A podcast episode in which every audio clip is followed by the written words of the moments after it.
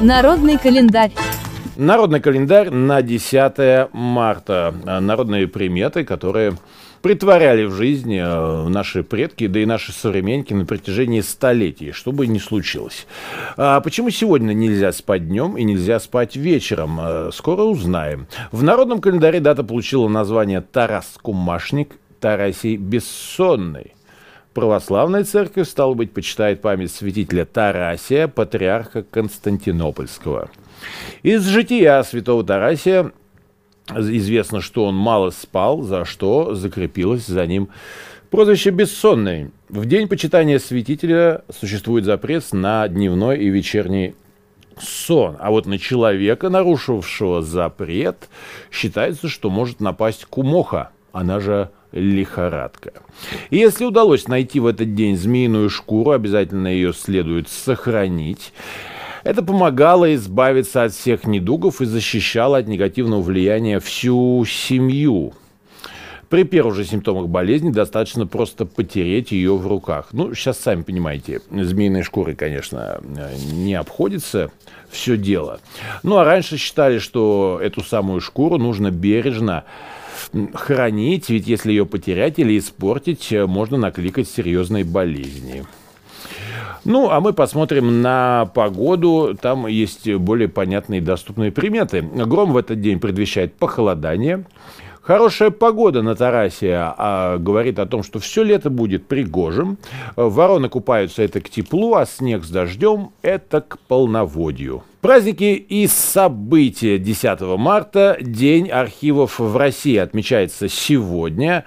Это неофициальный профессиональный праздник работников архивов. Он был учрежден решением коллегии Федеральной архивной службы в 2003 году, пока не прошел официальную процедуру учреждения российских официальных праздников. Дата это э, связана с событием, которое произошло в 1720 году, 10 марта, в этот день Петром I подписан первый в России государственный акт «Генеральный регламент» или «Устав». И он определял основы организации государственного управления в стране, а, и ввел, повелел, то есть во всех государственных органах власти, архивы и государственную должность э, учредить, э, государственную должность актуариуса или архивариуса. И надлежало этому актуариусу письма прилежно собирать, он им реестры чинить и листы перемечивать. Вот так реформы Петра I положили начало деятельности многим видам государственных служб, в том числе архивной службы России, которая призвана донести до потомков документальную неотъемлемую часть историко-культурного наследия народов Российской Федерации. Ну, действительно, сейчас в условиях, когда э, кто ни попадя трактует и излагает, и э, как хочешь крутит исторические факты, последняя надежда, конечно, на действительно документы, которые хранятся в архивах. Кстати, некоторые исторические архивы доступны в России также и для граждан, и достаточно популярным стало в последние годы э, собирать свою историю генеалогического древа, э, как говорится, до пятого и так далее. Ну, насколько возможно, до какого-то колена, вот насколько получается. Э, это пошло, в принципе, от замечательной традиции э, вспоминать своих близких в связи с э, всенародной акцией «Бессмертный полк». Ну, а люди на этом не остановились, и действительно многие сейчас пользуются своим доступом в архивы для того, чтобы больше узнать о своих семьях и о своих корнях. Ну что ж, это прекрасно. Сегодня Всемирный день почки – Всемирный день почки. Это глобальная информационная просветительская кампания, направленная на повышение осведомленности о важности наших с вами почков, э, почек. Организация и ежегодное проведение этого дня стали результатом совместных усилий Международного общества нефрологов и Международной федерации почечных фондов.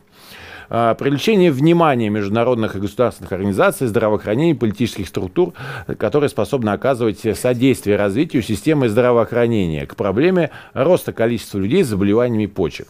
Ну, знаете, у нас очень много шуток таких распространенных а, в обиходе, когда люди а, так вот шутя легко говорят, там, если что, можно продать почку и что значит там, или обменять ее на что-то. Но вообще ситуация серьезная, потому что число больных заболеваний почечной системы сегодня составляет порядка 10% населения. Эта цифра, к сожалению, растет, поэтому, пользуясь э, сегодняшним таким поводом, Всемирный день почки, друзья, вы можете, собственно, узнать, как э, промониторить мониторить свое состояние для того, чтобы все эти шутки насчет э, продажи почки так и остались какими-то анекдотами и шутками, а в жизни у вас э, все было надежно со здоровьем. Так что поздравьте сегодня свои почки. Э, у них сегодня Всемирный день. Ну и с тем, что у них есть вы.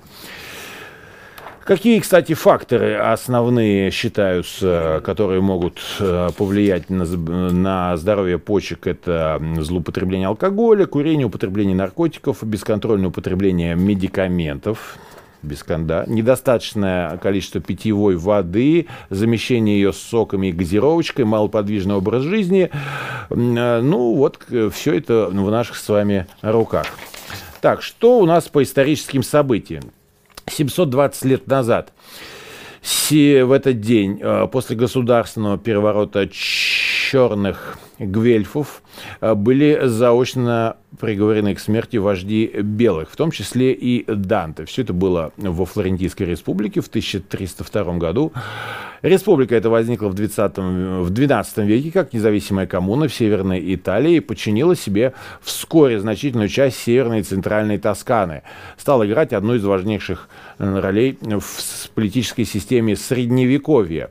Э, у них была сложная система политического управления, основанная на недопущении узурпации власти одним лицом и достаточно широкой вовлеченности граждан в формирование государственных органов. В общем, такая была прогрессивная история, и там началась борьба между сторонниками папы, то есть гвельфами, и сторонниками императора, гибелинами. А, республика оказалась расколотой на два враждующих лагеря, использующих политические пристрастия для борьбы за власть в коммуны. Вот. Ничего не напоминает. Значит, после прихода к власти гибелинов флорентийские гвельфы были изгнаны из республики, их имущество конфисковано и дома разрушены. А, вот такая вот такая, значит, напоминалочка о том, как плохо ссориться в своей отчизне между собой же. Так, 458 лет назад в Москве вышла первая русская печатная книга «Апостол». Повелением Ивана Грозного и благословением митрополита всей Руси Макария вышла первая русская точно датированная книга «Апостол», состоящая из, апостольских, из апостольских деяний и посланий.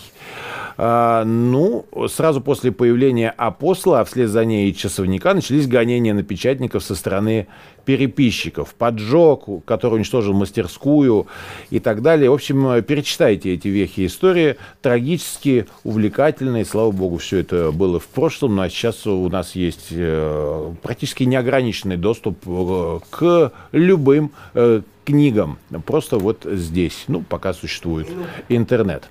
312 а, лет назад был издан первый печатный учебник по географии на русском языке. Было это в 1710 году. Назывался он «География или краткое земного мира описание».